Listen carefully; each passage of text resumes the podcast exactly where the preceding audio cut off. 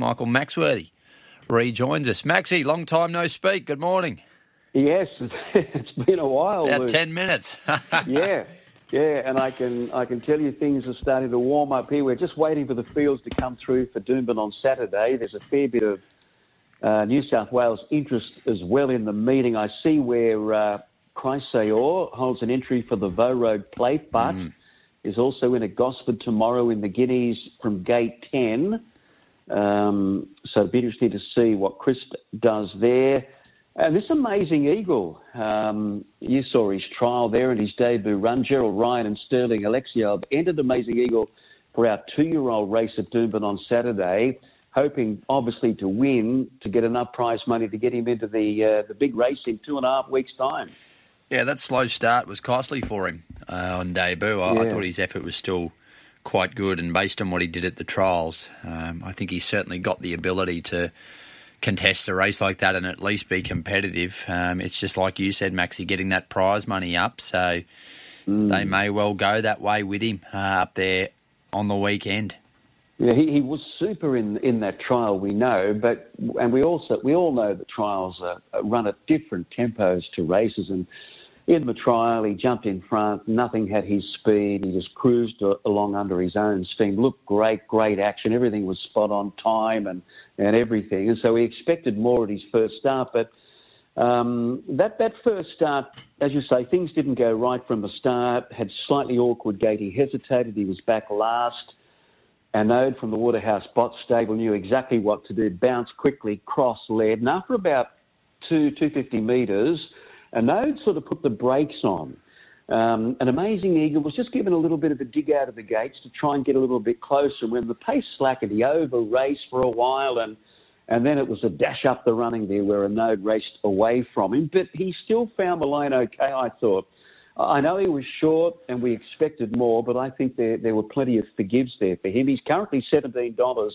Luke for the Magic Millions. He's got to get into the field first, but should he? Should he win on Saturday at Doomben and look impressive, obviously his price is going to shorten up a bit. Let's talk about the Magic Millions, and the market has changed overnight.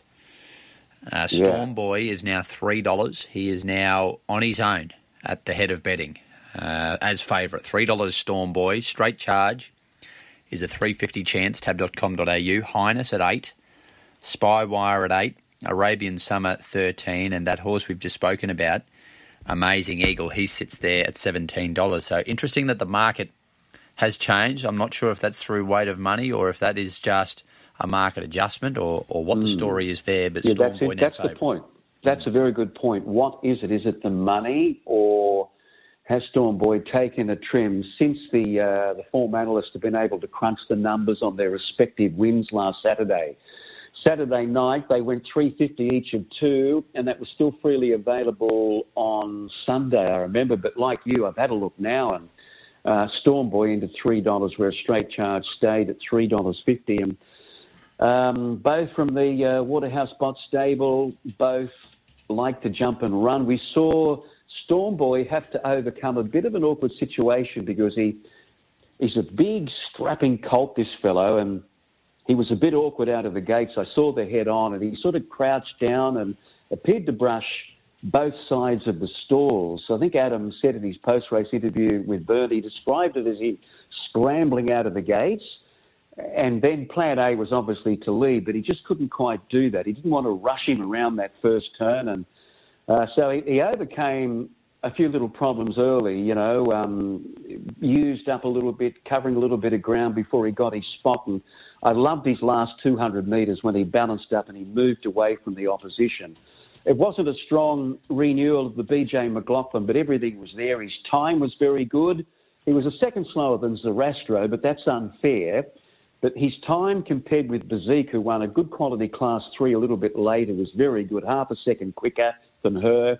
And his split final 600 metres was the same as her. So um, they probably had a look at everything. And, and Luke, the fact that he's here, they've left him up here. He's based at um, at Chris Munce's stables, and now he just tapers off and just waits for the next two and a half weeks. Yeah, right. I didn't know that. Uh, that's interesting uh, that he, he is staying up there. And uh, just on his physical presence, um, were you there and, and did you see him in the flesh on Saturday?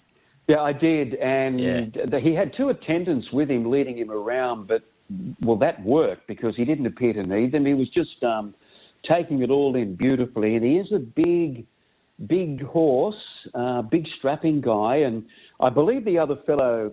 Um, straight charge is a little bit more sleek. I actually had a look at them, their videos when they were sold at the Magic Millions 12 months ago. Um, they are different types. And I've got to say, I really do like that straight charge, Luke. I love his trials. Now, his trials were run more like races. Like they, they really asked him for the supreme effort. Um, and and he, every time they asked him to pick up the bit, he did. And even on his debut in the Breeders, and that's that's always a really good guide to our Magic Millions, the Breeders. And he was just touched off, little freshen up. And, and again the other day, um, you know, he, he did everything right from the front and up the ante nicely and he's possibly after last Saturday, I sort of thought, now which one would I like to take home? Um, from the point of view of the Magic Beans, I actually felt um, I'd like to be with straight charge. Um, but the market's saying otherwise at the moment. Mm. Well, I wonder what he cost as a yearling, uh, straight charge. I don't know he, off, off the top of my head, but he, he wouldn't have been cheap if he went through a sale. Yeah, he um, he was uh, he was about 260 from memory, and the other fellow was about 460 Storm Boy. Right. Uh, but as I said, just looking at pictures of them, I haven't seen straight charge in the flesh. But Storm Boy, you can see why he would have been a very attractive looking horse 12 months ago, and they obviously picked back then that he was going to develop into a lovely big horse. So he's certainly done the job, Storm Boy, hasn't he, with his two starts, uh, two pretty cruisy victories, and he's earned his status as um, you know, top billing for the Magic Millions. But it's a good race, the Wild Magic Millions. We saw Highness pick up Spywire. What did you make of that, Luke? I thought it was interesting. Uh, Spywire was being ridden very confidently, and um, he, he, did pull up one out of five lame. Uh, he was ambushed late by Highness, who who I thought was very good. The figures aren't anything out of this world, but mm-hmm. I was impressed with his win at Rose Hill uh, on that seven metre rail where he led and won nicely. So, oh, certainly am not prepared to write Spywire off off just uh, one defeat. I think the, the stable uh, freaks getting them to, to peak on uh, the main day. So, look forward to seeing him there. And yeah, Highness, he, he showed the the ability to come from behind uh, there at Wyong and win. So, look, I think the Waterhouse horses are a cut above based on what we've seen. But who's to say Highness couldn't find a couple of lengths uh, yeah. now off that run and, and head to the Gold Coast and, and run really well, Maxi? Well, he improved a lot from the breeders, didn't he? He had that trial and mm. he was really strong late at Wyong, but on the turn, it was all about Spy Wire. Um, he missed a run. Mm. Yeah, he missed a run in the field and ready up here. They said he, he his blood wasn't. They weren't happy with uh, uh, the blood they took to travel him up here, and so he turned up a few days later there at Wyong. I just wonder, he's obviously a Colt spy wire, and I just wonder whether, you know, he clocked off himself, the horse, a little bit, whether he was genuine that last 100 metres, and it all happened really quickly. So you're right, they are genius when they've got to have their horses right on the day. So he's one that I'll be I'll be watching very closely, Spy Wire, and mm. um, just thinking that maybe we didn't see him at his best there at Wyong. No. In contrast, the three-year-old Guineas is uh, a much different market. Eight dollars about four runners. I spoke to David Fowler yesterday. He wanted to make a pretty good case for Show Me Mercy. He's got time for that horse. Yeah, I can see why I'm I'm the same, and we'll get a chance to see him again on Saturday, Luke, as he heads towards the Guineas because he um, he'll be in the Vo Rogue Plate over the 1350, and I thought his effort he he raced pretty much rock hard, fit horses in the Gold Edition, but he had had a, um, a freshen up and he hadn't raced for a little while. And I think there's a lot more improvement, in particular from him coming out of that Gold Edition Show Me Mercy. He wasn't beaten far, and you could you'd swear the 1350 of Saturday is going to be perfect and probably a high pressure 1400 at the coast even better. He's a lovely horse. Always thought that he had a little bit of little bit of X factor about him, and um, he's coming along nicely. So I just hope that he draws a, a decent gauge. It'll be interesting to see where the Chrysaor comes. Chili Filly won't. She won well at um, Randwick yesterday. So I think that, that race on Saturday is going to fall away a little bit. And if he draws well, I think he'll be the warm favourite for that race, the Vo Rogue. Show me mercy. Mm.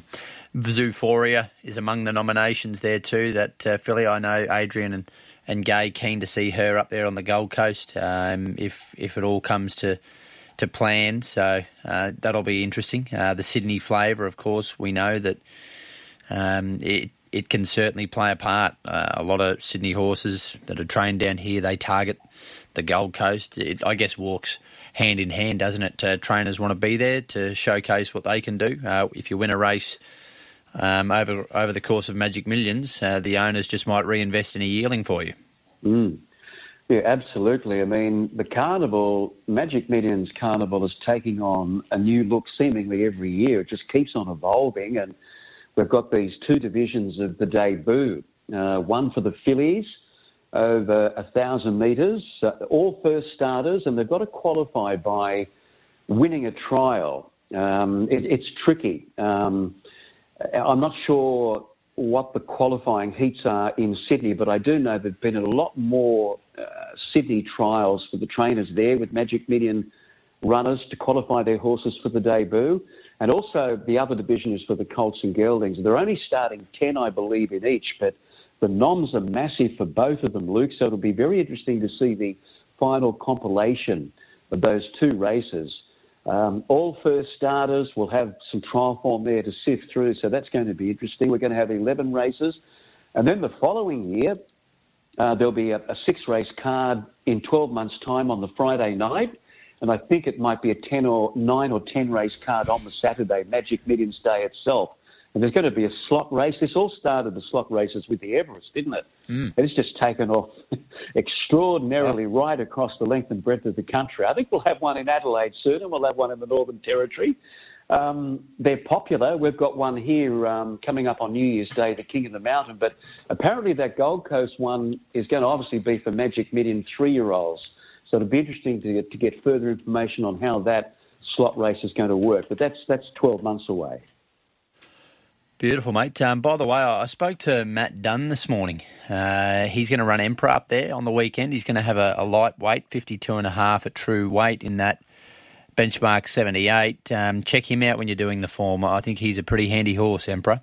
Yeah, yeah, absolutely. I've, I've been one of his fans. Um, he had a few little issues as a two-year-old, but he had a good spell. He's come back in terrific order. A total forget last start. That that was hard to watch, but um, yeah, he's he's had a few trips up and down the highway, but if he's, there's another good run in him on Saturday and he draws a gate, I'm like you. I, have got a lot of time for him, so yeah, can't wait to see uh, the final fields for Doomben on Saturday. Mate, thanks for your time. Um, looking forward to seeing all this good racing filter through over the weekend. Uh, you've obviously got a busy day there today with Eagle Farm on. Um, hopefully, a few winners.